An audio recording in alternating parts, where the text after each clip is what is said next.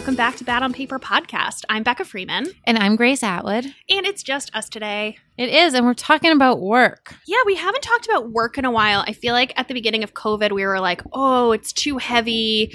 People don't want to hear about that. People want light content. But now that we're six months in, we're like, oh, yeah, we still have jobs. We do. But before we get into today's episode, this episode is sponsored by Bon Viv. You know how much we love seltzer, and the only thing better than seltzer is spiked seltzer. Bon Viv is refreshing and delicious with zero sugar. Today's episode is also brought to you by Night, the makers of our all time favorite pillow and now our favorite face mask. We'll tell you more about it later in the episode, but if you want to take 20% off your order, you can use code BOP20 at discovernight.com. All right, before we do careers, let's talk about careers. It's work. It's not, it's just a, this episode's not a career. I don't know what It's this both. episode is. It's work. It's work and careers. Career is just work in the long term. Yes, exactly. By the way, we're going to do two episodes about this because you guys had so many questions. Oh my God. I put the call out for questions on my DMs and I was shocked how many how many questions there were. So I feel like this is very top of mind for everyone right now. So we've got Grossy Pelosi coming next week, but the week after that, we're doing more career. Yeah, gross on paper, the collaboration that this world wants and needs, and I'm intent to give to them. Yes, we're very excited to have him over. Let's do some highs and lows. Let's do it. What's your high? Okay. So, as my update from last week, my high that I couldn't share because it was a secret, but not my secret, is that Rachel, who is my business partner for Romcom Pods, is moving to New York. And I'm so excited.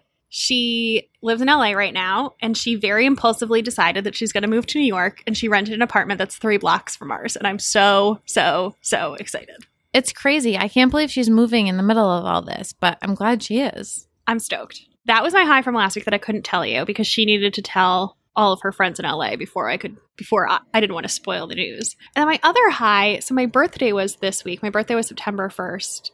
And I'm not really a birthday person, but I'm a birthday person. You're a birthday person. I love birthdays. um Grace, well, first of all, it made my birthday so special, but she did if you follow either of us on Instagram, you saw that she did the most like unhinged display of friendship I've ever seen. She got a shirt made and a mask, a matching shirt and mask with my face all over them. Mm-hmm. And she brought me coffee in the morning wearing this. And I wasn't home, but then I came, I was on a walk, but then I came to get it. And she opened the door and she was wearing this shirt and this mask. And I was so shocked. It was so hilarious. Your face was so funny. I did not know what to expect, but it certainly wasn't that. and I love that you went out. We we went out to dinner just to like a neighborhood spot, and Grace like styled this T-shirt with a Chanel belt. Not a belt, it's a brooch. I belted it with the brooch. Yeah, a Chanel brooch and like a slip dress, and she wore this in public. It was so funny. And we were like trying to get a, a picture of the two of us together at the restaurant, and the rest the waiter was not having it. He was like, You need "You to need sit. to sit." We're like we're in this like back courtyard. There's no one around. Like yeah, he was not having it. They weren't. They were not impressed by my outfit. they were not impressed, but I was impressed. It was so funny. It was fun. and it made me the whole day made me feel very special. So to anyone who left me birthday wishes, thank you. What was your high? Um, mine are both things that are happening in the future. So when this episode drops, I will have gotten my Amazon samples in. Um, we sampled 20 styles. I cannot wait to see them. They're coming like any day now. And then the other one is also in the future. This weekend, um, on I'm going from Friday through Monday. My sisters and I rented a house in the Finger Lakes, and I don't really know where that is. Finger Lakes. Finger. Why are you such a child? I don't know. I just think it sounds so funny. Um, so my sister, there's eight of us. So there's Becca and Steve and Zoe, and then my sister Meredith and her husband and her two boys, and then me rented a house. I went ham on craft supplies. I got so fun. I got kits to paint rocks with glow in the dark paint. I got bracelet making sets because my nephew loves making bracelets. I got nail. Zoe loves any accessory. Oh, she does. Well, we're gonna all me and the boys are gonna make bracelets for Zoe. I think I got. Oh, I'm allowed to paint their nails. I got orange for Jack and pur- no purple for Jack and orange for Will. oh my god, I'm so excited. Um, what else did I get? I got like all these feathers and felt and glue, and I like maybe went a little out of control. Art teacher Grace. I can't wait to see the photos. Yes, I'm so excited. I, I was telling my sisters, I'm like, I'm basically ready to be camp counselor Grace. Um, so fun. yes, so I'm really excited for that. I haven't seen my sister Meredith since early February when I flew to Charleston and surprised her for Jack's birthday. So it's been a while, and I'm so excited. Oh, that sounds so fun. Yeah. What about lows? Um, I don't have a major low to speak of, but um, I've been waking up really early, not purposefully. Yeah, you But were sending emails way. at 7 a.m. today. I know. Yesterday, I woke up at.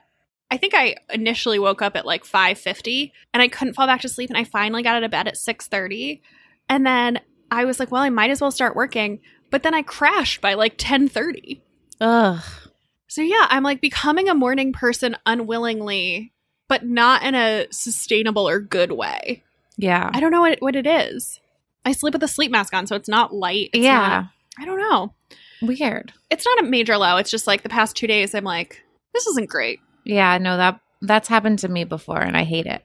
What about you? What's your low?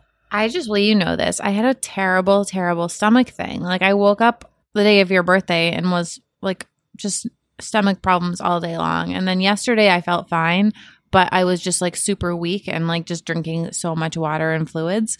Um, and I feel better now, but it was like a real rough 24 hours. I think I poisoned myself with I got this salad from Westville and the salad dressing looked kind of funny. And I always like make my own fresh salad dressing because I'm weird about salad dressing. And I feel like the salad dressing poisoned me. Oh, I'm sorry. That's such a bummer. Yeah, not good. But I'm glad you're feeling better. Yeah. So let us take this opportunity to have ye old desperation minute. Yes, desperation minute time. Guys, if you like this podcast, leave us a review in iTunes. Yeah, we would love that. And if you've already left us a review, you're doing great, sweetie. You're doing a great job. Maybe you can take a screenshot and share it on your story and tell somebody how much you are enjoying this podcast or share your favorite episode. Maybe it's going to be this episode. Tell a friend. Yeah, do it. And that concludes Ye Old Desperation Minute. All right, so let's talk about careers. Yeah, so we got so many questions. And I put out the call and I specifically said, ask us about our career paths, our the day-to-day of our jobs, or your career your questions about your job. And none of them, very few of them were personal to us. Like they Yeah. were way more about other people. And Yeah. some people sent in some really long scenarios, which I'm really excited to dig into. And we're going to do those in the second episode. No, we're gonna do some today, but then if Oh. you have more If you have more, send, Send them, them to in. us. basically a guaranteed way to get your question answered is to send us a long email about it. Yeah, like a juicy, long question. Details, We yeah. want details. So anyway, I thought we're going to break it up into two episodes. Today we're going to do the personal questions, some of these long scenarios, and then next time we have some questions about um, work and COVID, and then we also have some questions about just general questions. And hopefully we have some more of these meaty scenarios for you too. Yes, and we also have some past career episodes to call out. So just to limit duplicate questions, et cetera, et cetera. Um, in April 2019, we did a great episode called What It's Really Like to Work for Yourself. And then we also have a time management episode from September 2019. Yeah, we had a ton of questions about working for yourself, and we covered it pretty in depth in the episode. We talked about how we decided to work for ourselves, um, about how we decided on pricing. We talked about um, insurance. We talked about how I find clients. We'll answer. I put two qu- repeat questions in this episode just because so many people asked them, but um, go listen to that one if you're if you want to hear about freelancing or self-employment. Yes. And then all the productivity questions, we'll we'll address some of them in the work and COVID next time, but um the time management episode might help you. Yeah. All right, Grace. Are you going to interview me and then I'll interview you? Yeah, I mean there's only four questions for you. So Yeah. like Nobody really cared about me. Just kidding. I mean, I do so many Q and A's on Instagram, so they're like we're sick of hearing about it. yeah, they're like, We we're get it." done. We get it. We don't want to hear about blogging. Okay. So the first question that somebody asked was how did you grow your blog and what advice do you have for a new blogger? The first I always have to acknowledge that I am very lucky because I started it in 2010 where there weren't a lot of blogs yet. So it got a lot of traction. It got featured in a lot of lists and roundups and things. And from there, I just kept at it. But for someone new, I would say being really consistent, sticking to a, a calendar. So figure out from day one like how many times a week you can post. Is it one? Is it two? Is it three? And do it every single time. Like for our podcast for example every wednesday you guys know that we have a new episode. So i think that like kind of training people and conditioning them is really important. I think that to succeed right now, you have to be doing something either like really exceptionally well or doing it differently. So I think make sure that you have an angle and kind of a niche figured out so that you know what you want to do because nobody's really looking to just follow another outfit blogger. There's so many of them. So you have to kind of have your own little angle. And what else would I say? Those are the big things. Also, like, I think that finding your voice is so important and also being really authentic. I know that being authentic comes up in every panel and q&a such, it sounds so generic but i found that like once i started just being really honest and like saying if i didn't like something or like being completely and utterly myself um my audience started to grow. I think don't try and be like other people and just do you and you will find your people. And i would also say it's better to have like a hundred people who really like the content you're putting out than like a thousand people that are just kind of medium on it that's that's my advice. You also have some blog posts about this, right? I do. There's a whole bunch of blogging posts on my blog. There's but search like blogging or blog tips and they'll all come up. Good luck. What? I'm saying good luck to whoever. Yeah, good luck to this person. Not in a mean way. I didn't mean to say that. I, I it sounded a little, a I little mean. it that way. Good luck. No, I, I was just like, I, I hope. Becca's I so mean. well, that's not what I meant. Stop being mean, Becca. Uh, okay, take the heat off. Do you have anxiety as a blogger, even though you set your own schedule? No, because I treat it like a job. Like I like people like think that blogging is so glamorous. Like yesterday I was at my desk from 9 to 9. I mean it was I was sick the day before and also I have so much sponsored content to create right now. Um I think you just got to treat it like a job and like stick to a schedule and like work in advance. Like people are always like, how do you find things to write about or have content? And I'm like, because I plan it like months in advance and that helps. I think that you just need to treat it. I think also because I have like, before I quit my job to do my blog, I had, I worked in the work in the traditional workforce for 12 years. So I'm really used to being very regimented, sticking to a schedule and um, treating it like a business because it is one. What are some things that sold super well through your link that you were surprised by? Okay, this is funny. Well, the Brightland olive oils people love, but what sells even more than the olive oils is the little gold spouts. They're so cute. They're so cute, and you can put them on booze, you can put them on vinegar, you can put them on everything. So those sold really well. What else? Oh, the command ledges in the in my bathroom. Oh yeah, those were I feel like in every Q&A for a few years. Yeah, they were. Or also in every Q&A my floating bookshelves, they look like piles of books but they're not those are the big ones because like I'll get so excited about a new skincare product and I literally have to take talk about it like 15 times before anyone actually takes the plunge because I know that I talk a lot about beauty and it's just a lot. Those are like the three things that probably surprised me the most. Oh, also fruit fly traps. You know what? I'm Those were a bestseller last month. oh, interesting. so people clearly had the same problem as me. The you know what I feel like you also had at one point that was surpri- at least surprising to me. I don't know if it was surprising to you. Um, the pregnancy pillow for non-pregnancy. Oh yeah, I need to get that out. I miss. I haven't slept with it in a while because you can't really sleep with that and the night pillow. Like the two, you just it's one or the other. But it is like being in a cocoon of happiness, and it's also like helped it when I was doing it, it was helping me not sleep on my shoulders. So like my shoulders can get kind of folded in because I crunch onto my me side. Too. That was really good. Yeah. Oh, and also this year, I mean, I guess I shouldn't be surprised, but face masks. I sell yeah. so many fabric face masks. Yeah, that makes sense. How do you take your pictures? Do you use a tripod? Does somebody else take them? So during COVID, I mastered the art of the tripod. This is a skill that I never want to use again. I hate taking my own pictures. I am not good with visuals. Like that's why I have a graphic designer now, as well as I always work with a photographer. I worked with Ali Provost all summer long, but I also work with Carter Fish, and now she's back in the city. So I'm probably going to just like alternate working with the two of them because they are my little 20 something angels. They keep me cool. They're smart. They're both such self starters and so good at what they do. And I just love them. So, yes, I am not great with the tripod. I do not wish to use it again. I know how to do it. If we have another pandemic and another lockdown, I shoot with a photographer. Shall we move into some questions for you? Sure. Someone wrote, financial consultant here. So curious about Becca's original consulting career. It's not that interesting. So before I worked in marketing, when I first graduated from college, I worked in consulting for a boutique financial consulting firm. Oh, I thought we were going to talk about your marketing consulting work. No, I think she's asking about my Oh, my old your old job. career. Okay. I did it. I worked there for two and a half years. I got the job straight out of college. I did not know what consulting meant at the time.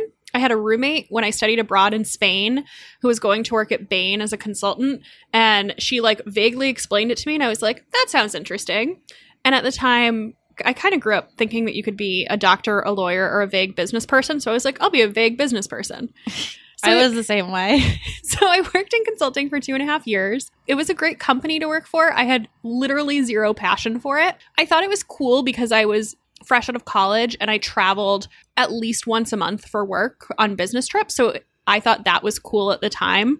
Um, I went to Atlanta a ton. I went to Boise a lot. I miss Atlanta. We had fun in Atlanta. Yeah. So it was great. It just wasn't something that I was passionate about. And that's eventually why I left because I was like, oh, if I'm going to go to work every day for eight to 10 hours plus of my life for the next 50 years, I think that I should maybe find something that maybe lights my fire a little bit more. Yeah, absolutely. So I didn't get very far at it, but um, yeah, I wore business casual and I, I don't know, I would like to see pics of business casual Becca. For a long time, I saved. I had a bunch of pairs of theory slacks and a bunch of pairs of uh, a bunch of theory pencil skirts, and I saved them. And I was like, "What business casual emergency am I saving these for?" Oh, you were fancy. My business casual stuff was all from the limited or well, I'm older than you two. The limited and Ann Taylor. I had some of that too, but I had a couple of nice, like my nice work pants,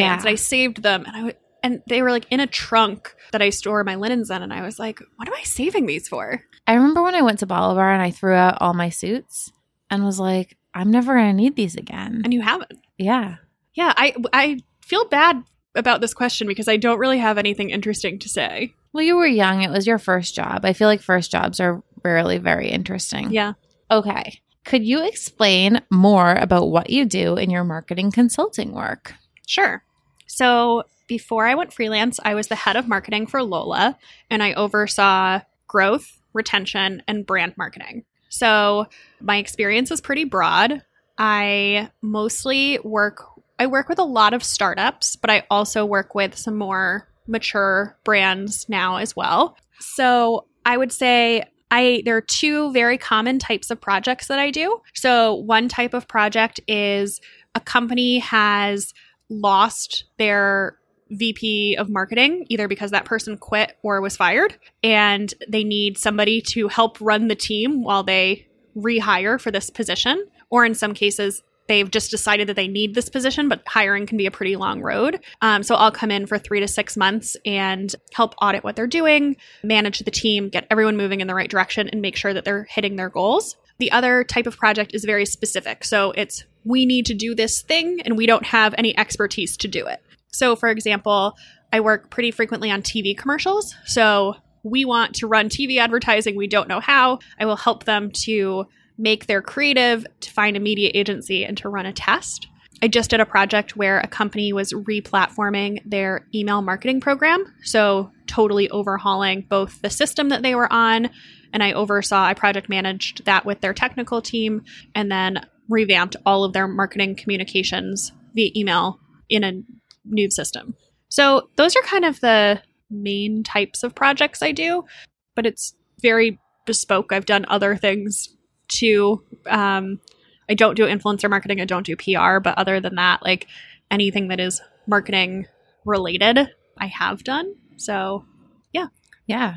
What about finding clients? So you talked about this in the work for yourself episode, but um this came up like 10 times. oh my god, I got this we got this question so many times. I fear that the answer I have is not the answer that people want. All of my clients have come through a referral. and that's because of your career path and the Yeah. the connections you made at your old day jobs. Totally. So I worked um I was in the workforce for 10 years before I went freelance and I worked in marketing specifically in this industry for 8 years um before I went out on my own. So all of my business has been referral based. I've never sent a cold email. I've never gone to a networking event and been like, I'm going to drum up business.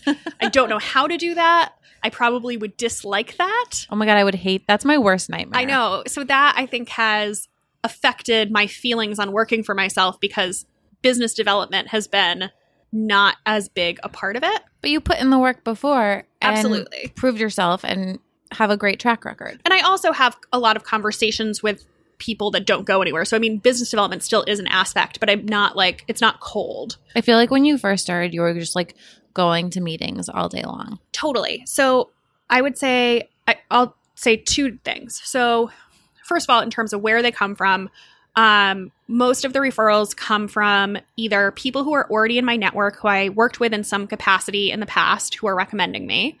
Sometimes they come from investors. So I have relationships with different venture capital firms, and sometimes they will refer me to portfolio companies. That sounds so fancy. It does sound, it sounds fancier You're than it using a lot of big words in this in- interview.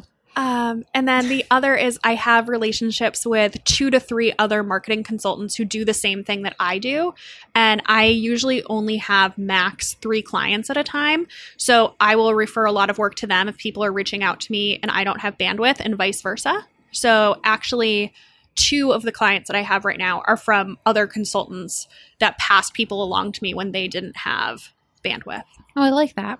So yeah, that's kind of like where it comes from. And then the other side of it is before I left my full time job, I gave like six months notice. It was not a surprise. Yeah. I was there for a while transitioning out to make sure it was smooth. And um, before I left, I sent an email to about 200 people who were my closest contacts there, who were people I worked with regularly. Um, and I told them that I was leaving and going freelance, and if their business needed help in marketing, or if they knew people that needed help in marketing, to that I would love to talk with them. And that's what you said when I first started. I was having so many meetings. And so that email kind of set me up with my first batch of clients. What about vetting clients if you do it at all? So how do you get uh, how do you avoid getting stuck in the cycle of low paying, not so great clients? So I always have a first call with a client. And on that call, I try to weed out anyone who can't afford me and that isn't going to be a good fit project wise. So maybe they're a teeny tiny business and they, you know, want to spend a, a couple thousand dollars, two thousand dollars getting some help on a small project. I will refer them to people, but I that's probably not going to be a project for me. I try to only take projects that are at least 3 months long so that I'm not investing time to get up to speed and then for not enough money basically. Yeah, absolutely.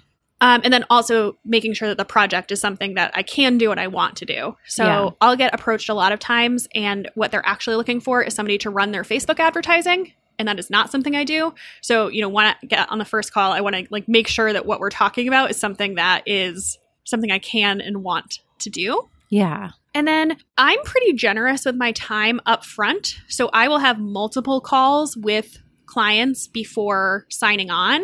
You know, I'll usually have a first intro call. Sometimes I'll have a second call to flesh out what it is exactly that they're looking for help with. I'll send them a proposal. I'll get back on the phone with them to talk through the proposal. And in that process, anyone who's too difficult, like I feel like more time I spend up front, the more you can kind of get a sense for the people. And if it seems like it's not a great fit, I have elegantly backed out of projects before we've signed a contract and said, I, I actually don't think this is going to be a fit.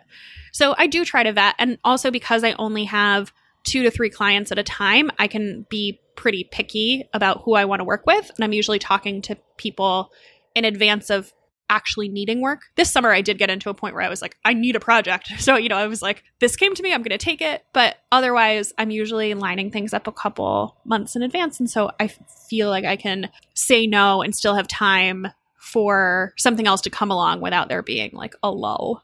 Yeah. But I feel this. I can definitely see how I feel that with my blog stuck. even. Yeah. Yeah, having that call to understand how they are and how they want to work is so important. Yeah. Yeah. Last question for you.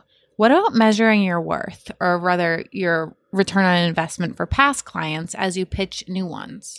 this doesn't come up as much. I'm usually not in I'm usually not working with a client long enough to specifically have ROI. So it's usually like a check the box thing. It's like we wanted to do this thing. Did we do it? Yes or no? So it's like we made TV commercials. We tested them. Like it's finishing the project is kind of just the check the box. Yeah. I do have clients that I've worked with longer, and so you know, in in longer term scenarios, it's like about scaling spend and growing revenue and increasing retention. So it depends, but I always phrase it in terms of here was the client goal, here's what the client wanted, here's what I did. Yeah. So it's always in terms of the client's need. So it could just be the client needed a VP of marketing to oversee the team during a time of transition. It doesn't need to necessarily be a numbers goal. On my resume, I always try to provide numbers in terms of, you know, grew the business 10x, whatever that number is, to try to ground things in numbers. But um, with my consulting projects, because they're shorter,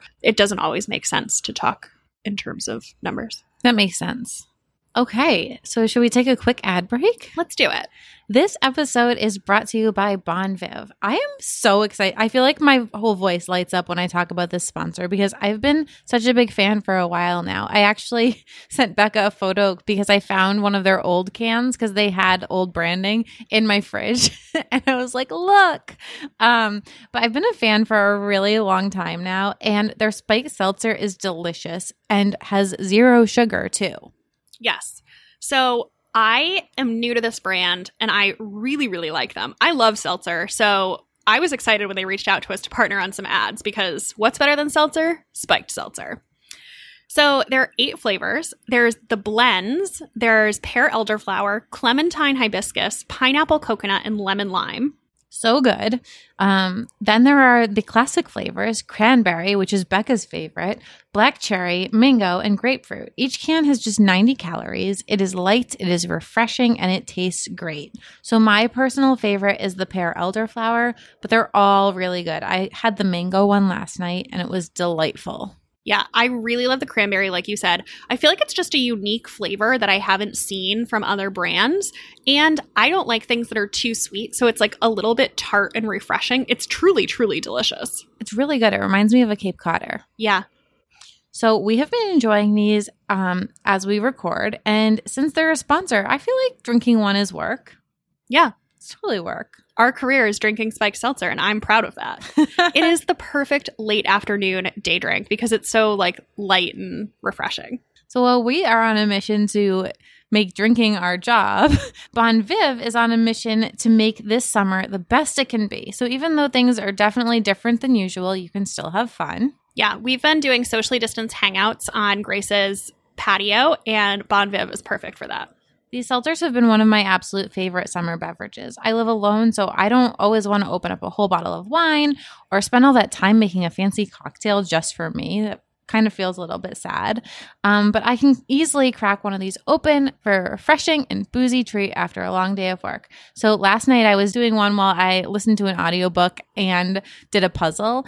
And I feel like that is Becca's definition of sad because she thinks puzzles are group projects. I do. But I loved it. Well, I couldn't agree more that they're light and refreshing. I do also agree that doing puzzles alone is kind of sad. Um, but I love opening one up while I cook dinner or I watch a movie. Um, it's just such like a nice, easy treat.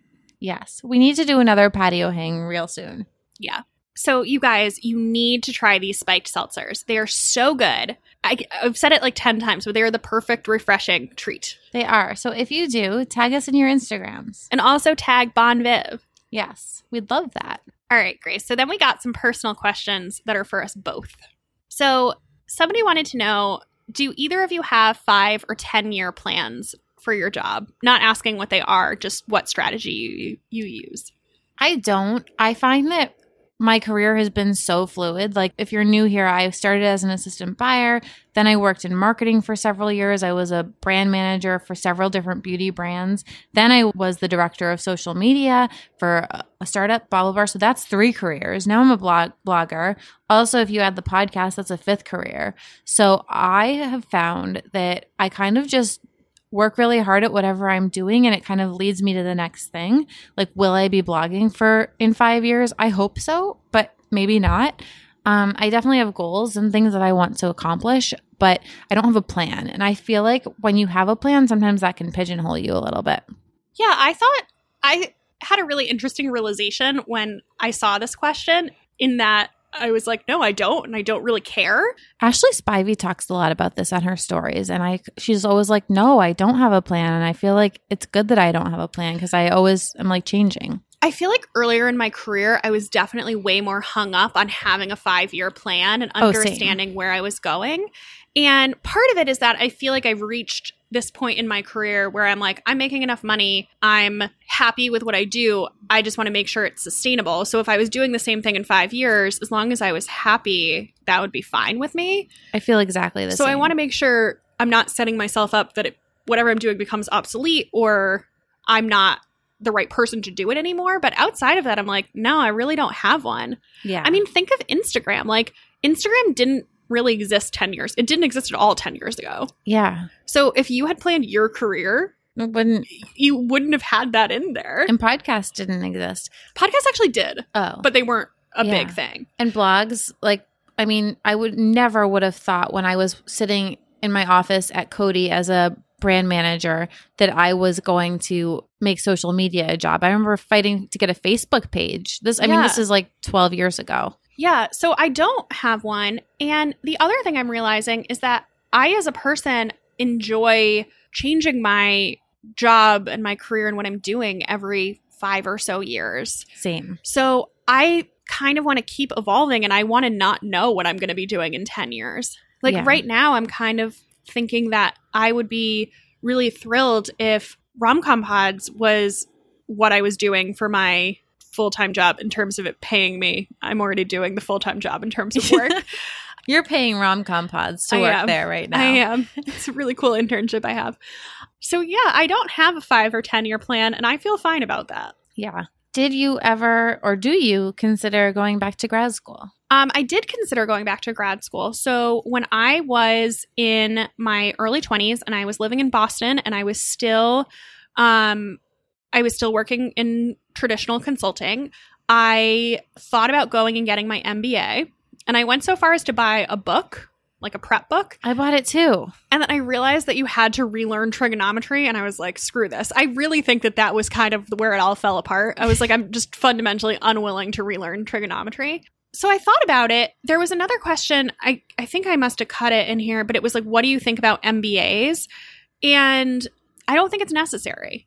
I, there are so many people out there who are going to tell you that what a great choice it was for them. So I'm not trying to diminish what they did, but let me provide you a counterpoint by saying that when I worked in my full time job, I did a decent amount of public speaking and I was regularly on panels and was the only person that didn't have an MBA. And I had the same job and was getting paid the same amount as those people. I truly do not think that it is necessary. You can find another way to do the job. If you decide you want to go back to school for some reason, because that is your journey, great. But I'm saying you don't need to.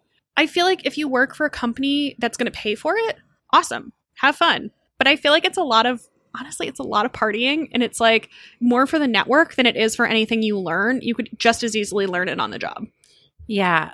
I was going to do it. I worked for Procter and Gamble and at the time I was like the only one without my MBA and they pay for it. So I Yeah. I bought the book, I was like studying and then they laid me off. So that was that derailed that plan. In that situation, if you're, you know, at a company that's going to pay for it and it's going to help you to get paid more and get a more senior role, absolutely. But yeah. At this point it feels like partying, which I don't want to do. I'm old. A lot of money and building a network and I already have a great network. Yeah. I would also oh, this is going to this is going to sound so bad.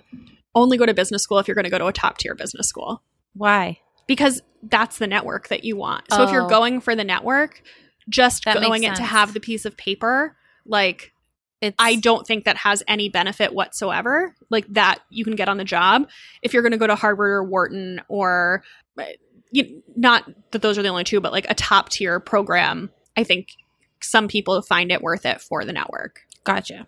Yeah. The idea of studying for that test and going back to school right now gives me actual hives. I, I mean, I don't think neither of us are going to go back to school now, but Yeah. for somebody who's maybe 10 years earlier in their career and is Yes. actively thinking about it, I don't think that I would recommend it for my past self Yeah. either. Yeah. Somebody wanted to know Has it affected your careers or bad on paper to talk publicly about supporting Democratic candidates? Uh no, I don't think so, but I will say my Instagram growth has slowed down. I've been losing followers more and like usually I get like a about a 100 new followers a day just on average and lately I've been getting like 5. So I think I'm still getting new followers, but more and more people are unfollowing and I'm fine with that. I don't think it's affected me negatively whatsoever. I actually, when we started Bad on Politics, I'm pretty sure I don't know where it is. I'm pretty sure I wrote myself a note where I was like, I wrote myself a note anticipating that there was going to be a really negative backlash. And I wrote myself a note about why this was important to me and why I didn't care to refer to if people were being mean to me online. And I was like, what the hell have we so gotten cute. ourselves into? And I, I want to find it. But regardless of what, I'm glad that it hasn't negatively affected me. But even if it has, I think this election is too important. And and having a platform, I feel the need to use it to impact the, the outcome of the election in any way I can. I, what Steph said really resonated with me in our last Bad on Politics episode, where she was like, I don't want to wake up Yes. the day after the election and think that I could have done more. Yes, exactly. I did get some like pretty awful comments when I posted that thing where people were, were asking if we would have someone from the Trump campaign come on too. but it just is what it is. It is. And I, I think that we have consciously separated the episode. So if you have different political views than us, or this is not content you want to consume, that is your choice. It is not in place of other content. Yeah, it's Um, extra. It's extra, but no, we're not going to have No. on somebody to talk about the Republican platform, which does not exist and is just support of Donald Trump. Yeah, if it was a real Republican, I would love to have someone on. So that's that. Yeah. I I don't have a specific question here, but we got so many people submitting things about imposter syndrome. So I wanted to know have you ever experienced imposter syndrome? All the time, especially when I was at Bobble Bar because social media I was their director of social for for little, like 4 years. Um because social media was such a new thing and it was right when my blog started to take off too and I was getting put on all these panels and speaking opportunities and I just felt like I didn't belong. I didn't have my MBA. I didn't really under like I was just social media is something where you just have to kind of fly by the seat of your pants and learn as you go. Like now kids are I say kids, like college students are studying it in college. You can actually major in it. But um yes, all the time. I had it when I was at Procter and Gamble because I was hired by a company that was acquired by P&G. So I kind of like snuck my way in the cra- through the cracks without having an MBA. I'm constantly like worried that I wasn't smart enough to be there. You know, there was a lot of people using big words and like constantly talking and advocating for their, themselves and I wasn't good at that. Like I knew that I was just as smart as everyone else. I just maybe wasn't communicating the way that they were and using all the fancy lingo and like I mean Procter and Gamble is like the land of acronyms. So I had to kind of just learn. I don't think I even knew what imposter syndrome was until I read I think it was when I read Lean In by Sheryl Sandberg and I was like, "Oh, this is a whole thing. This is how I feel every day." And I still get it from time to time, but I have gotten a lot more confident. I mean, I'm going to be 40 in a year and a couple months. So like I'm pretty confident in myself at this point, but it's taken a long time to get there. How about you? I've absolutely experienced imposter syndrome. I, I can't necessarily think of like a good specific story for you, but yes, I have. But the more times we got this question, it really kind of started to irk me. not because of people who are asking it, but I was just like, granted, I do not spend a lot of time in male circles. I do not follow a lot of male business leaders or influencers, but like, I have never heard a man say, I feel like I don't deserve this and I feel like an imposter. Yeah. And I, it really, I was talking to my friend Allie about this the other night after we had dinner. She came over and we had a glass of wine. And I was talking to her about how many questions we got about imposter syndrome. And I was like, this seems like a uniquely female problem. And it's the same thing. Like, there's that stat where it's like a woman will only apply for the job when she meets 99% of the criteria versus a man will apply to a job when he only fits like half the criteria. Yes.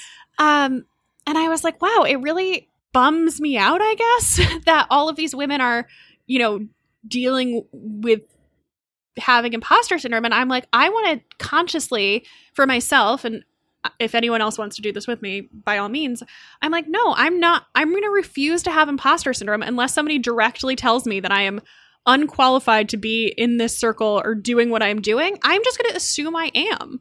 I love that. Also, the older I get, I realize that no matter how high you get in your career, people still, it's like that feeling, you know, where it's like, I thought I would become an adult at some point.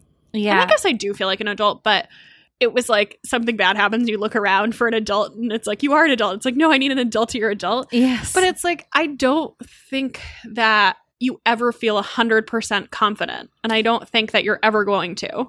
I agree. And I think that as you get older, you realize everyone's kind of just learning as they go. Yeah. Yeah. Yeah. I also think the pace of technology and how rapidly things are changing has made obsolete a lot of institutional expertise that maybe people had years ago because they had done their job for 40 years where it's like well things are different now Yeah. so i'm i'm going to make a conscious effort anytime i have thoughts of imposter syndrome to give myself a pep talk and remind myself that w- we don't do that here Yes. I love that. Okay. Next question. What's been the best and worst part of becoming more visible on Instagram? I don't know that there's a worse part. Um, there's definitely a lot of best parts. I mean, I feel like I so I just had my birthday, and um, I feel like I've met so many new friends through the podcast, through Instagram, and they've become offline friends, not just online friends. And so, seeing how many people I was talking to on my birthday that were internet friends, I was like, wow, that made me really happy. Yeah.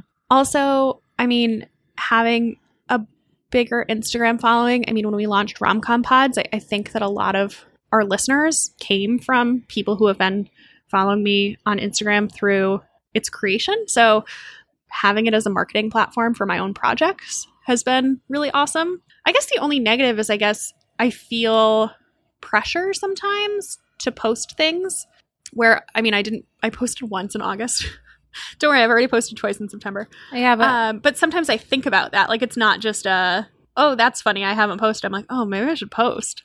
yeah. So I guess that's the only negative I've experienced so far. I, but I feel lucky because I do look at other people who have experienced a lot more negativity online in terms of backlash from people. And I think one thing is that I've realized that I don't want social media to be my career. Like if it was like you could become a full time Instagram influencer, I'd be like, no thanks, I'm gonna find something else to do. I don't I, I like having a following, but I would never want to be fully dependent. on Yeah. that. Yeah. Well, I think that like as an influencer, like I'd be fine if Instagram went away because I have my blog, we have the Mhm. podcast, I have what else do I do? I have something else that Amazon. oh, Am- my Amazon partnership, my Sephora partnership, my um my email newsletter. That's a big one. Yeah. So I don't for me, I think the positives are definitely the community, the friends I've made, the amazing partnerships I've been able to work on, like getting to design a line of dresses for Amazon and then getting asked back to do a second one. Like that's been so cool. But I think that the negative is just feeling like when you are sharing that much, you're giving people access to your life, which I don't share everything, but what I do share, I have to like really think about everything I post. Like, are people going to comment on this? Are they going to nitpick this? Like, maybe I'm not going to share this thing I'm doing because I'm going to get a bunch of DMs lecturing me on what I'm doing. Um, like, even when I said, like, I don't want to wake up after the election and feel like I could have done more, I got like 50 DMs from people saying, well, it actually won't be the day after the election that you find out. And I was like, you don't need to correct everything that I I write. And I get it. Like I I'm sharing, I'm making a living from Instagram and my blog and all of that and people are able to comment and it's why my story replies are turned off right now because it's just sometimes it gets to be a lot like especially like during covid and a pandemic where already like mental health can be like teetering on an edge. So i think that just sometimes feeling like everyone has an opinion and is going to tell you that opinion like that's why i don't talk about dating because it can feel like i have like 300 busybody aunts commenting on my love life and like wanting to know if it's my boyfriend or like whatever is happening. So I just don't talk about that. I don't talk about my workouts because I don't want or like diet or any of that because I don't want the feedback. Yeah. But mostly I love it. Like I could not love my job more. So I feel like I got I took a real downer edge, but like I love I love it. I love the community. I love the Bad on Paper Facebook group. I love the Stripe Facebook group. I love just like the funny things you guys send me. Um, I'm still upset that Charli D'Amelio got the Dunkin' um, coffee with her name. Everyone sent me that yesterday, and I was going to cry because I feel like it should be me. Well, Grace, when you have 80 million followers, you too could have a coffee beverage I named know. after you. So many people were like, "This should have been you." I'm like, mm, I have like one sixtieth of Charli's following, so maybe not. But thank you. I'm not actually really mad, I, but I. I loved that people were sending me that and thinking of me. Yeah. All right, here's a fun one. What careers did you want throughout your life as a kid, a teen, a young adult? Oh my god! So, kid, I wanted to be a veterinarian. Teen, I wanted to be a psychologist. Young adult, I wanted to be um, a writer or a journalist. Um, and then I wanted to be an assistant buyer because I heard about that job and I was like, that's the job I want. And I got that job. And then I realized I hated it because it's not picking out clothes and like, you know, just like merchandising a store. It's all spreadsheets. Yeah. What about you? Um, okay, so when I was a kid, I wanted to be a house painter. really wanted to be a house painter. Um, when I was a teenager, I wanted to be a lawyer um, because everyone in my family said that I would be really good at it because I'm I talk a lot and I can be argumentative. So I feel like it was something I thought I wanted, but I didn't actually want. When I was in college, I wanted to work in politics or go into the foreign service, which I obviously didn't do. and then just out of college, after I worked in consulting, I, I really wanted to work in fashion, which I did. But that was kind of like when I re level set and I was like, I'm not going to be a lawyer. I don't like being a consultant. I was like going back to what did I like when I was a kid? And I was like, I want to work in fashion somehow. and you did. And I did. Yeah. That's how we met when you worked at Indie. Yeah. Okay, another repeat question that we got a ton of time. So I figured we would just answer it so that all people asking didn't have to go back to a previous episode. What do you do for insurance when you're self employed? I have Oscar and I hate it. So I need to actually, when open enrollment starts, like get a new one because I was paying like a little over four hundred dollars, like for like whenever I started when working for myself, maybe five years ago or so, and they just told me my premium is going to be like a thousand dollars, Oh, wow. and so I think I need a new plan. Okay. Yeah, insurance is definitely a downside of working for yourself. I have insurance through the New York State Health Marketplace. Um, I have a plan through Metro Plus. I picked it because it has a decently low deductible. It is $650 a month, so it is not an insignificant cost. And Less than I pay, so I'm going to get on your plan. yeah, and I just kind of have it as a direct debit and I don't think about it. Yeah, it sucks. Okay, let's take a quick break to talk about Night. As you know, we are obsessed with this brand. We love the pillow, we love the eye mask for sleeping, we love the gold skincare face masks, we are obsessed with their scrunchies, and more recently, we are obsessed with their new silk fabric face masks. The brand was founded on using materials that combine efficacy with beauty benefits. So, of course, this face mask is so amazing. I have a lot of face masks, but these are among my most favorite, especially because they're so breathable and won't break me out. I'll go even further. These are my hands down favorite face masks. So I feel like I'm seeing a lot of people complaining on Instagram about maskne, and I just want to go tell all of them that they need to get a night silk face mask because I was experiencing this too earlier in quarantine, but I totally nipped the issue in the bud with my night mask. So, their face masks are made of 100% mulberry silk, which is breathable, still protective, and also skin friendly. So, I have three, and they are the only ones I wear these days. I just alternate and wash them in between. They are just so much better than all of my other ones. I also have three. Um, but since we are all going to be wearing masks for a long time, I think it definitely makes sense to invest in a good one. So we already covered that this one is not going to irritate your skin, but it also has adjustable ear loops to ensure a snug fit and a nose clip to make sure you don't fog up your sunglasses with your breath, which I think is so smart. I have a really big face, so a lot of face masks can be just like a little bit tight and pull on my ears, and this one does not do that. Oh, interesting. Also, I like that it's cute because let's be honest, we care. So the masks come in six cute colors. They come in emerald green, pink, tan, black, and gunmetal. And they just launched two new colors. They launched cream and navy. Yes, the emerald green is my favorite, but I love the cream one so much because I feel like it's like a really chic, pretty neutral color and it looks really good with a tan, which I don't have a real tan, but I've been using my Isle of Paradise drops. So, Night is a female owned small business, which we love.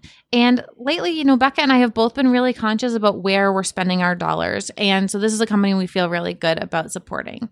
For every mask purchased, they've been donating five surgical masks to healthcare workers on the front lines of the COVID response, and they already have do- donated 10,000 masks and counting. The last thing I wanted to talk about is washing the mask. My pro tip is to use the Laundress's Le Labo detergent. It smells so good, and since the mask goes over your nose, that's kind of a treat.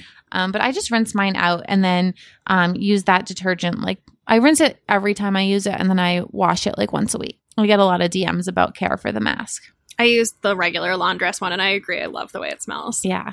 So if you want to grab a mask of your own, head to discovernight.com and use code BOP20 to take 20% off your order.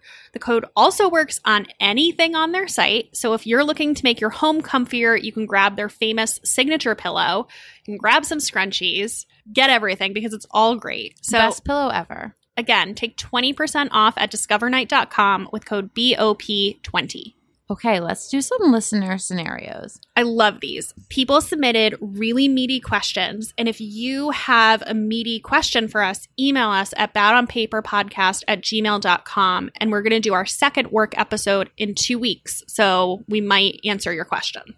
So someone wrote, I work for a tech company and I got promoted at the end of last year. I was doing great in my new managerial role and then was asked to step down back to associate role mid pandemic due to company restructuring. It ended up being a blessing in disguise. Thankfully, it wasn't a huge salary difference because my mental health has become so much better without the extra stress. Good news the company is performing again and they want me to step back up into that managerial role. But I don't really want to. Is that bad? Am I harming my career by protecting my mental sanity? I know things are getting better, in quotes, but I am also terrified of returning to the office. They're trying to get to 50% capacity with a rotation schedule by September 8th. Oh my God. Um, do you have any thoughts or advice you have on this? It would be so appreciated. Okay. So I feel like this is actually two separate questions. So the first question, which is mo- seemingly more cut and dry is it sounds like this person is worried about going back to the office because of COVID, which I would be too. Same. I totally respect that. And I don't know this particulars. They work for a tech company, so I assume it's like not they can do their job from home. And I don't know how much flexibility there is, but I guess I'm here with you. I, I totally get why that would be scary. And, you know, see if you can talk to your manager and be honest about your concerns. I mean, if it helps, there are a lot of businesses that are work from home until July 2021, including Google. So there's all kinds of businesses that you can point to um, that are not fully remote.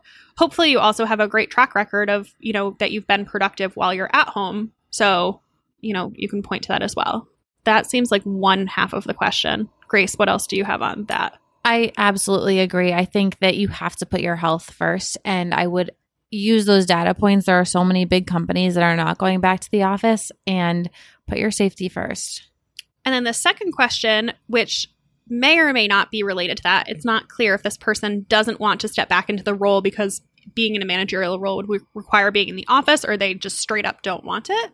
And this is a harder question because I do think that in a lot of businesses, and I don't know what specific company this is or what particular area of the business this person works in, um, being promoted means managing people. And it is hard to progress in your career as an individual contributor. You can kind of, in a lot of companies, only go so far. So, if that is what you've decided that you want, you might need to find ways to work for yourself um, where you can sell your skills to a business without managing people. Or you might have to rethink what not write your own role, but kind of like have a more proactive vision that you're presenting to management about how you're going to progress if it's different than kind of the accepted traditional role where you work for someone, you were promoted to a manager, and then you manage people, and then you keep progressing and managing a larger and larger team. Because, yeah, in corporate America, a lot of being promoted is managing people. Yeah, I agree. And I uh, this is hard because I feel like so many companies have that like up or out culture. Like if you aren't moving up, then you get out. And I hate that.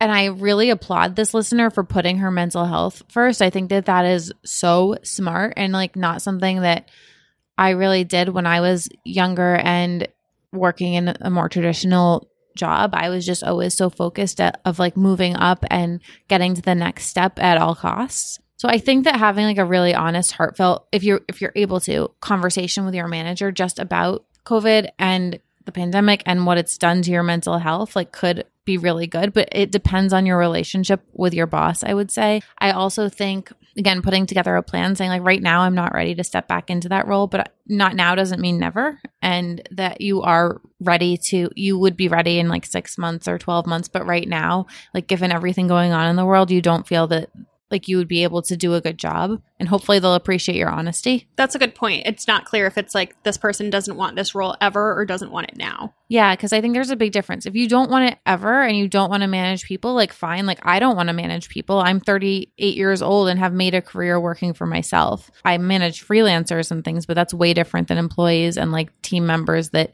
you know, rec- like actually need to lean on you every day. I think that if anything, if you decide that you don't want to manage people ever, working for a tech company, there might be more acceptance for that because I know in engineering, there is definitely a culture of being an individual contributor rather than managing people. So, you know, I think there might be more acceptance for that, but you might have to work with your manager to proactively find what that looks like at your company rather than progressing through the career track that maybe the business has laid out. Yeah. Which might not align to that. That's hard. It is hard. But I think that really being true to yourself and also just recognizing that is so awesome. Yeah, I agree. Like having that self awareness and not getting five years into it and being like, I know so many people who work for themselves now who I actually really enjoy managing people, but I know a lot of people who got to a point in their career where they were very senior and they realized that they were A, professional meeting attenders, and B, managing people and not doing any actual work themselves. And especially people who work in more creative careers yeah. where they're like a copywriter or something. And it's like, I don't actually write anymore. I just go to meetings and then like edit other people's writing. So, yeah, like I think kudos to you for realizing what you want before already having gone down that path and being like, oh. Yeah.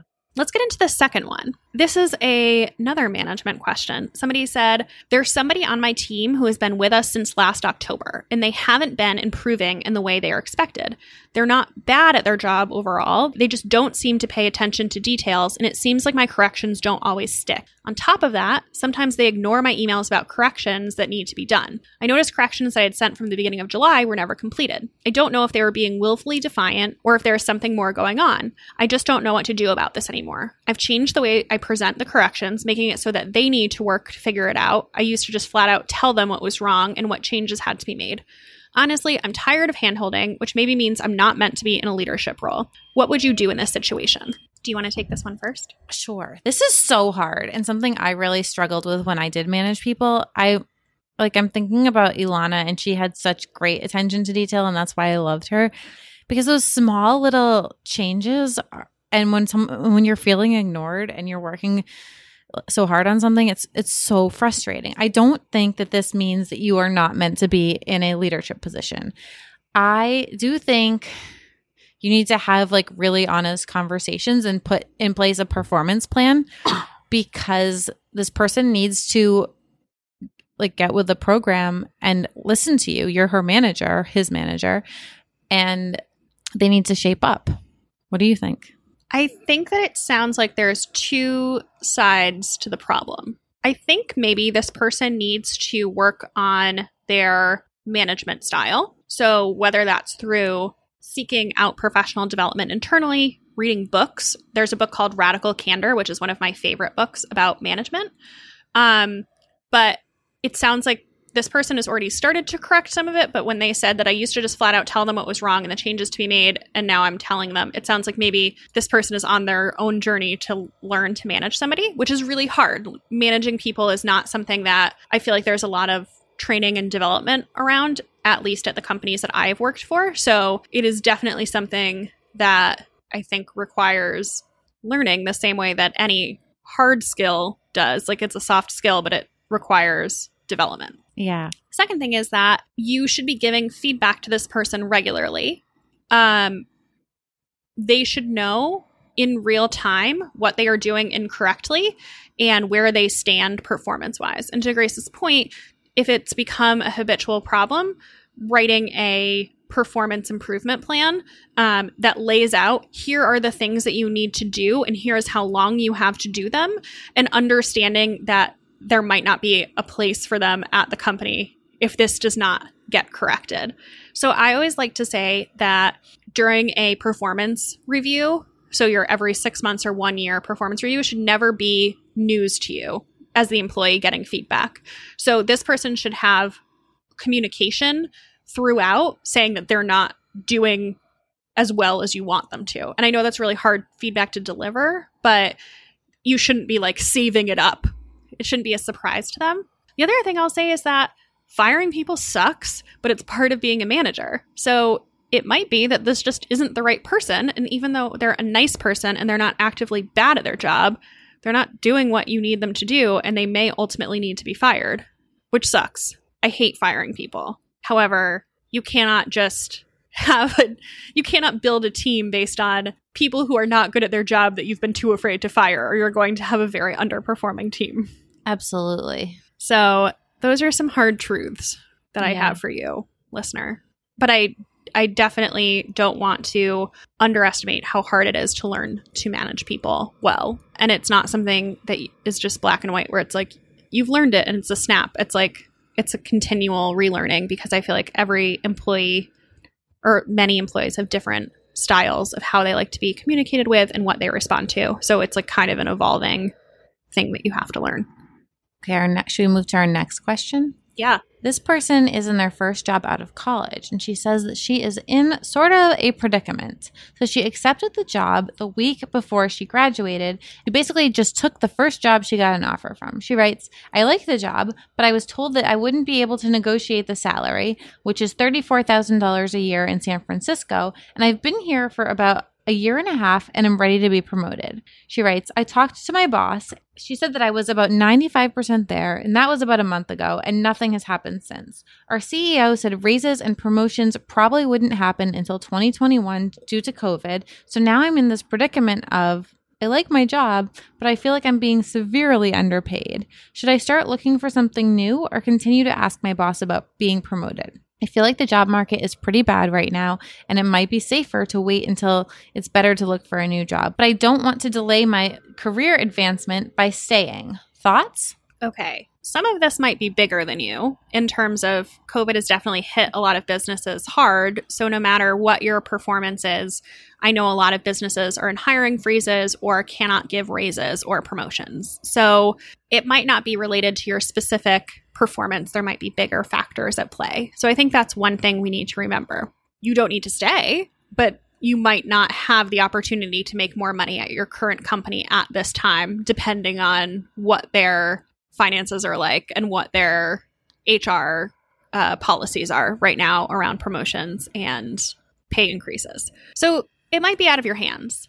I would also say you don't have to decide one way or the other. The way that you phrase this has made it seem very much like there's one right answer and one right answer only. Go look for a job and see if you can find another job. It's not a good job market, but if you can find another job that pays you more, that's a win. You just need one. Go try that. If you can't, don't make a declarative statement that you're quitting your job before you have a new one. If you can't find a better job, stay at your current job. The other thing is, if you get a different job, and you have an offer, you can leverage that offer with your current employer to say, I have another job offer. Maybe you get, you're making $34,000 right now. Maybe you get a new job that pays you $45,000 and you can go back to your current employer and say, Hi, we have been discussing getting promoted. I need to be making more money to live in San Francisco, which is an expensive city. I have been here for one and a half years. Here is everything that I have done that is positive and means that I should get a promotion. I have this other offer from another company, but I would really like to stay here because I love the people and I love this job, but I need more money. Can you match this offer? And in a lot of cases, it is much cheaper for a company to pay you more than it is for them to hire and train somebody new. So you might find that you can stay at your current job, but leverage a different job offer for a raise there. And if not, you have another job offer. So the worst they can say is no to you, and then you accept the other job. Yeah, I don't really have anything to add here. I would just say that look for a job now and keep the one you have because I hate saying this, but in the pandemic with un- um, unemployment rates soaring, it's good to have a job. Yeah, just keep your options open. You don't need to decide one way or the other. If you go down the path of trying to find a new job and it doesn't work, then you stay and you try again next year. Yes. So we're going to do one more, and we actually have a couple more. So we'll take we'll do a couple more meaty questions next episode. But we would love to hear your meaty scenarios. So send them to us. Yes. So I love this question because I've been here before. Someone wrote, What to do if you're good at something, but you really dislike it and you have become the go to person or default person to lead and take out projects or tasks within this scope. For context, I'm a teacher, so I recognize this will be different for other people, but I feel like the general question remains the same. Basically, I've gotten pigeonholed as the RTI person in my high school. This means that I tackle intervention with kids across the English department, guide teachers with their own intervention, teach intervention classes, and so forth. I do not like it but I am I, I don't mind doing parts of this because I recognize we're a team. But this summer I didn't apply for the lead position, but no one else did either. So my principal just tapped me into it and I accepted because I'm youngish and was afraid of looking like I didn't want to take on more. And I've been teaching the RTI classes since I started at this school. I just am afraid this will be how they always look at me and I don't want to be stuck in this position forever. Do you want to oh, take man. a first crack at this? I think this is something where communication definitely comes into play. And you have to say, like, listen, I am so happy that you guys are looking to me for this, but I have to be really honest. I don't actually enjoy it. And, you know, maybe we can divide some of this up. I'd love to train somebody on this, somebody else who might be interested. That's always a good thing because you still look like a leader because you're offering to train people, but you're, um, you're offloading some of that work. But it's hard. I've definitely, I can't even remember what it what it is, but I've definitely been like because I am nice and cheerful and friendly, I've gotten myself into these kind of predicaments where I end up doing work that I don't I'm good at, but I don't like doing. What do you think? I agree. I didn't hear this person say that they have told their superior I, I, don't know if that would be the principal or who it would be in this scenario but i don't think it changes things they say um, this is not what I want to do.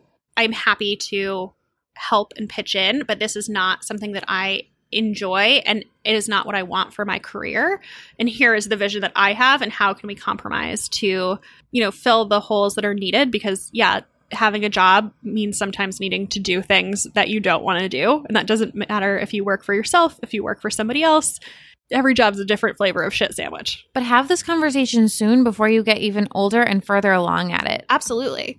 So have the conversation so that the person knows that how you feel.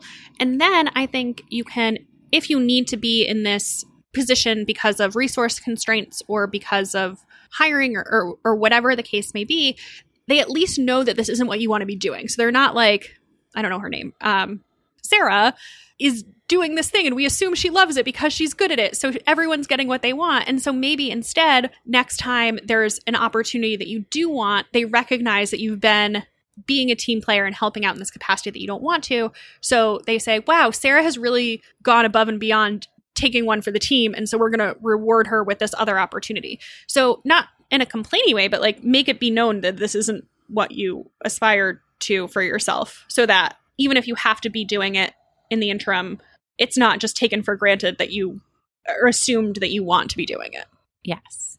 Don't be a brat about it, but you know, clear communication. Yeah. Can we do one more? Okay. Okay. I think this one is really interesting. I have a lot to say about this. So, I am 25 and have my degree in accounting and have worked in four jobs since graduating four years ago. I switch jobs when I get bored of them or want to try something more challenging, but have come to the realization that I don't like the accounting and financial industry lifestyle and I hate nine to fives. I would really love to start a career in a more creative field like blogging, writing, or starting fun Instagram pages. Everyone I know, fr- friends and family, have all had the traditional nine to five, so I usually get eye rolls when telling them my idea or made to feel like I just want to be lazy and post pictures. But I know doing this type of work is hard too. I'm unsure where to start, how to grow, and how to network. I don't have any contacts in that realm. Do you guys have any tips? Honestly, I would just start and do it while you're doing that nine to five that you don't necessarily like. Totally. I did my blog for five years before I left my day job. So it, I mean, back then it took longer because people weren't looking to spend money on influencers and um, blogs and all of that. But I think that you can start it at night and just see where it goes. And I think commenting on other Instagram pages and reaching out to, as you build a smaller following, reaching out to other people who have that same amount of followers, like a couple thousand followers to do, I don't know, like content swaps or things or create an Instagram reel together or whatever that might be, finding ways to collaborate and just go for it. It's scary. But like for me, I also dealt with my parents thinking I was extremely lazy for wanting to leave my day job. They like didn't quite understand. And I had to, I didn't leave until I got to the point where my social media and my blog was earning more money than my day job was. So I pointed them to the numbers and said, well, look, like, and this is how many hours I spend a day on this, and this is the money I'm making from it. And then they were like, oh, okay. And like the second you're able to tell someone, like, I'm either you're making your spaghetti number, which is that reference of like you're making enough to like live and like eat like shitty spaghetti for dinner every night, or I've never heard that. you never heard spaghetti that number? Yeah, that was always like given to me and like because I I knew that I wanted to eventually leave my day job to work for myself, and people were like, "Well, wait till you get to your spaghetti number." And I got to my spaghetti number, but then I didn't want to leave because I had equity at the company and wanted to like stay till it vested. Um, but everyone was like, "Get to your spaghetti number." So That's so funny. I've never heard that. either wait till you are making enough from that thing. It does take time. Like I've said this so many times. I think people look at me and are like, "Oh, she's like has this life and this blog and the podcast and Instagram." It took me 5 years of working a day job and at my blog, and I worked like at, at least 30 hours a week on my social media and blog stuff. You just have to put in the the time and the energy and the work and it is hard and people will shit all over it and make you feel like you're stupid and lazy but like at the end of the day like if you are able to make it work and you can be successful at it and you're good at it your life will be so much happier I totally agree with everything you said. I think that was really good advice. but yeah get to that spaghetti like when you can back it up with the numbers like Yeah. people will respect that more I have a couple things to add. yes I would say I totally agree. It needs to be your side hustle before it can be your main hustle. Like you can't quit your job until you're making money or not that you're going to prove everyone right, but you're just going to set yourself up to struggle. So there's no reason that you can't start fun Instagram pages or start a blog while you have a job.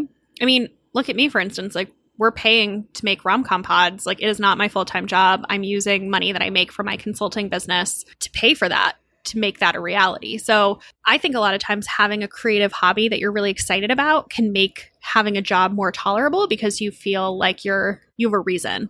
yeah and you're kind of funding your passion Exactly. You're funding your passion. You you have like a a vision. So maybe that'll make it a little bit easier. The other thing is I would say take the people who are saying that you want to be lazy and use it as your fuel to prove prove them wrong.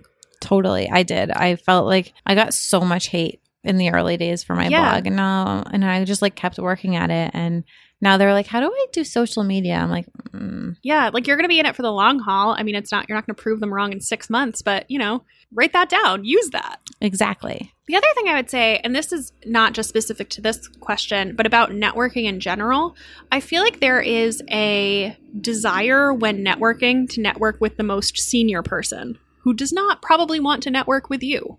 Totally. So, who's the biggest blogger? I don't know. Like something maybe? I don't know. Something Navy doesn't want to hear from me. Eh, totally. so that's the thing. So the biggest person doesn't want to hear from you. Do not try to network with the biggest person. I mean, maybe try and know that you're not going to hear back, and maybe you get lucky and they're really nice. Like maybe you went to the same college, or maybe you have some connection and that makes maybe you're from the same hometown. I don't know.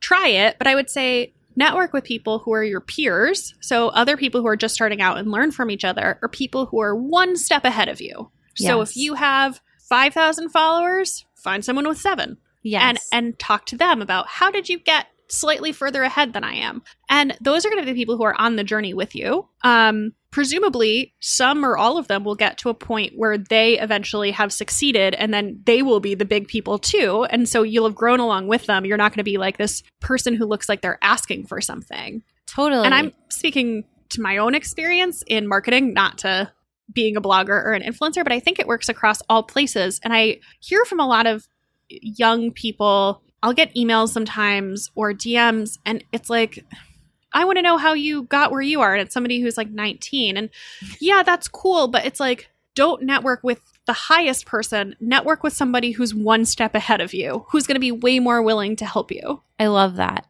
I mean, I think back to the early days of blogging. Like, I remember I went to Lucky FABB. It was this blogger conference, and I met Crystal Bick, who was at Google at the time, Helena Glazer, who was working in uh, like a fashion showroom or something. Um, there was like a whole Alicia Lund, who what was her day job? She was she had like a boring day job, and then she was a right became a writer for Elle for a while. But all of those people, we were all kind of at that same level and became we all like helped each other out and talked about each other on our Instagrams and stuff and like did little projects together. But we all are also friends. Like I made some of my closest friends in the industry from doing those kind of things. Yeah. So that's what we have for you on the career side today. I But- hope this was helpful and I hope you enjoyed it. We have at least another episode that's just as long worth of content that we're going to do in two weeks. We have COVID questions, we have more general questions, and I really hope you'll write to us with your meaty career scenarios, and we'll hopefully do some more of those too. Yes. Bad on paper podcast at gmail.com. yes. Send us your questions. It's going to be a great episode. But Grace, shall, shall we get into end matter? Yes. Instagram obsessions. Okay, so mine is an account called stay under, underscore snatched. So this got recommended to me by somebody who follows me on Instagram, and I talked about the air fryer. Somebody asked me in a Q&A about whether I still use my air fryer, and the answer is yes. But I was saying a lot of the recipes are really complicated, and so I tend to just make vegetables or simple things rather than anytime you look up an air fryer recipe, it involves breading things and it involves way too many dishes. So somebody recommended this account and it's a food account and specifically like uh, healthy hacks but she has great air fryer recipes and so i've already saved a bunch of things i haven't made anything yet but i'm i've saved a bunch of things that i'm really excited to make Fun. I'm going to follow that because I have I love my air fryer, but I pretty much just make either chicken nuggets or um vegetables or Yeah. bagel balls. yeah okay what about you what's yours Okay, so mine came through somebody I think we both follow. She's a writer for Apartment Therapy. Her name's Sarah Lyon. Sarah L Y O N nine. She has a gorgeous apartment. Um, we are always trading messages about different like rattan pieces and cane furniture and the H and M boxes that I cannot seem to find. But she did a piece on an account called Sove Home. It's spelled S O V E Home. And she is a DIYer. She does affordable furniture hacks and has a pretty small rental apartment that she's made so gorgeous. So her kitchen was featured on Apartment Therapy and she made it look so nice. She put down marble contact paper all over the counters. She like swapped out a bunch of different things underneath her bar. She in, rather than putting stools, she added these caned cabinets so that she had more storage. I just thought the whole thing was so clever. It's like home content that's gorgeous but also super relatable because I feel like I follow all these really aspirational accounts and like I'm constantly like when I have my house and I renovate it and make it amazing, I'm going to do these 10 things. But this is like actually renter friendly, accessible stuff and I thought it was it just so well done. She put in her own backsplash, like refreshed the cabinets. It's it's fantastic. Oh, I love this. Yeah.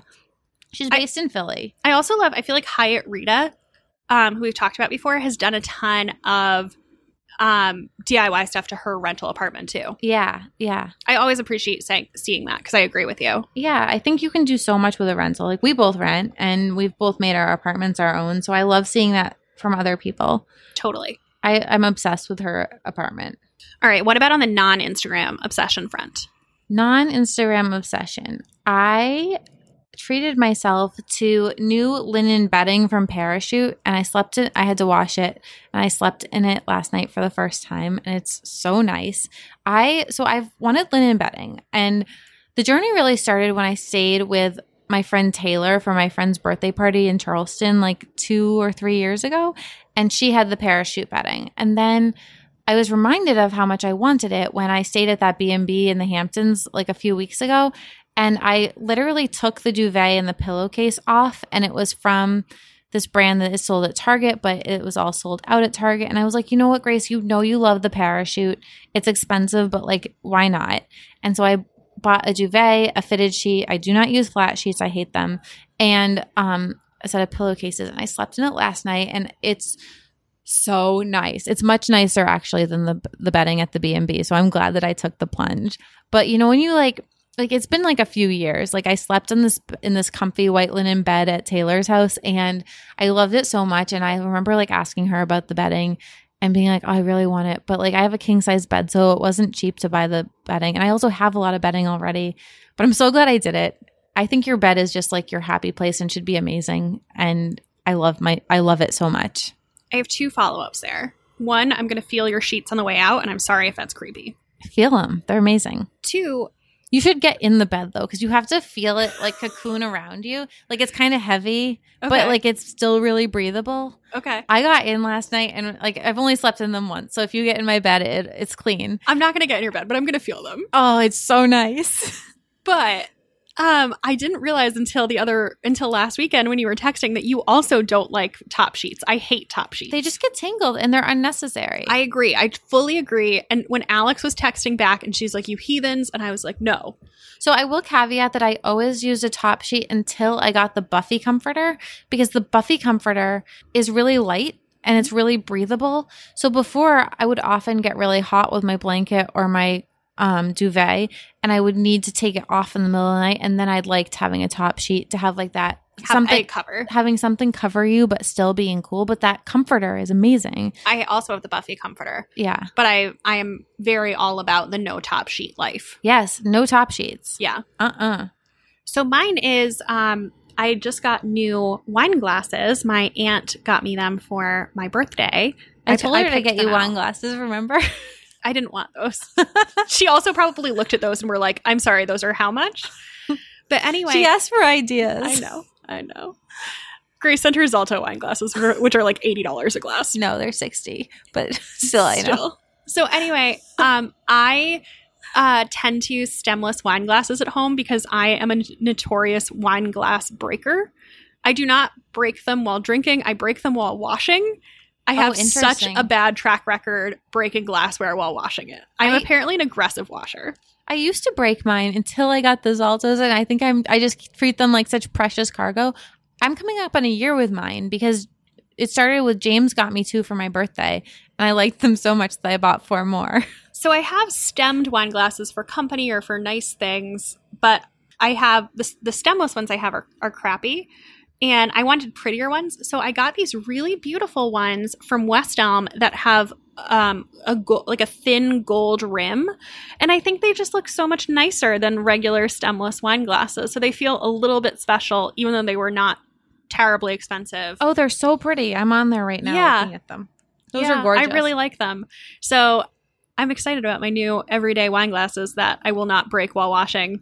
I Yeah. feel like my um, sink has a low clearance, so I hit it on the um, faucet and then I it breaks.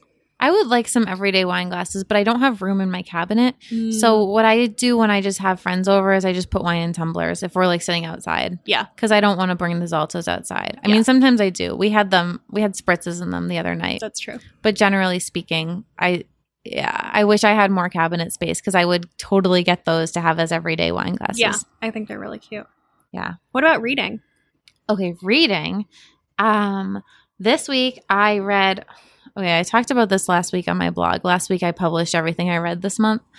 I read a book called Follow Me by Kathleen Barber. It's a, a twisty thriller, and so many people were like, You need to read this. It's about an influencer who gets stalked, and it is creepy. She did so much research about like online forums and like the way that men can, like, or like anyone, I guess, that's a creep, can like access your commu- computer remotely by putting spyware on it and then turn your camera on and off to watch you, which was so creepy. Like that part was so well researched. But this woman needs to take a page from Jennifer Weiner or Kate Stayman-London's book and learn about what influencers are actually like because the character she wrote was so vapid, so annoying. I like hated the main character and almost rooted for her to die, but also hated the author for writing such a um one dimensional look at what an influencer is like because I feel like it just fed into the stereotype that we're all a bunch of like um, stupid, annoying assholes.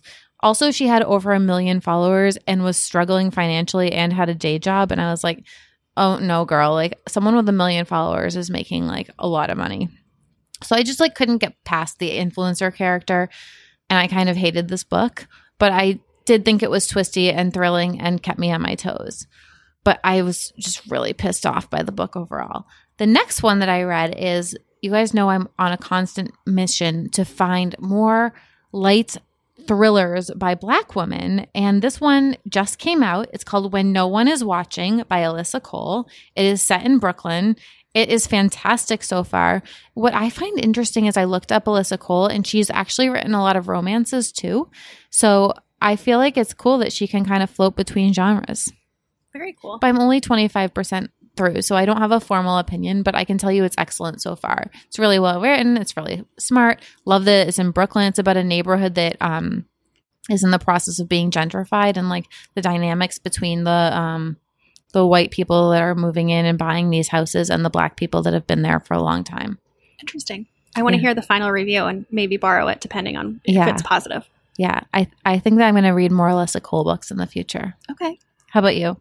So I am reading a book called Kings County by David Goodwillie. Wait, can we tell this story? I don't know, can we? Yes. Okay. So Goodwillie is definitely a name that you remember. Like it's just stands out. It's And I- funny. I remember that our friend Alex had gone on like three dates with a guy called David Goodwillie, just because you remember that name, and he was a writer. And he ghosted her. Um, he was on a writer's retreat, and we were just like, "Oh, he sucks. It's sad that he died." And then more recently, Becca was, I was looking at the podcast outline, I think it was last night, and I was like, Becca, wait, Alex, wait, Alex, I think you dated the author of this book that Becca's reading. And we put two and two together, and it turns out that he didn't actually die. I mean, we say that men die when they ghost us. It's just like a Yeah. thing we say. It's the vernacular. Yeah. So he didn't. So he didn't die. He's alive and well. He just People are ghosted confused. our friend. I know. Sorry if that's confusing. I don't want anyone to think anyone actually died. It's just like an no, expression. but it's like use. something that you and I would say like in Yeah. a conversation and like never have to explain. But like now that somebody's listening, it's like no, No, he didn't nobody really die. died. Nobody died. But when men ghost us, it's easier to accept that, that they just died freak accident versus it's very like sad. us. It's very sad. So, despite this man ghosting our friend Alex, which I didn't know when I started the book, but now I really like it, so I'm going to read it anyway. Um, it's uh, about Williamsburg in the early 2010s. It's specifically about the music scene. um, Oh, I the wanna indie read music this. scene. And I'm enjoying it so much. It kind of feels a little bit like a Sweetbitter for indie music Oh, but um, it is specifically very nostalgic for the recent past that I lived through. So it it takes place in 2011, 2012. So I moved to New York in 2012 and the places that they're going for brunch and the I don't know, just everything about it feels nostalgic for recent history and I'm really into it. oh, I want to read that, but I hate him.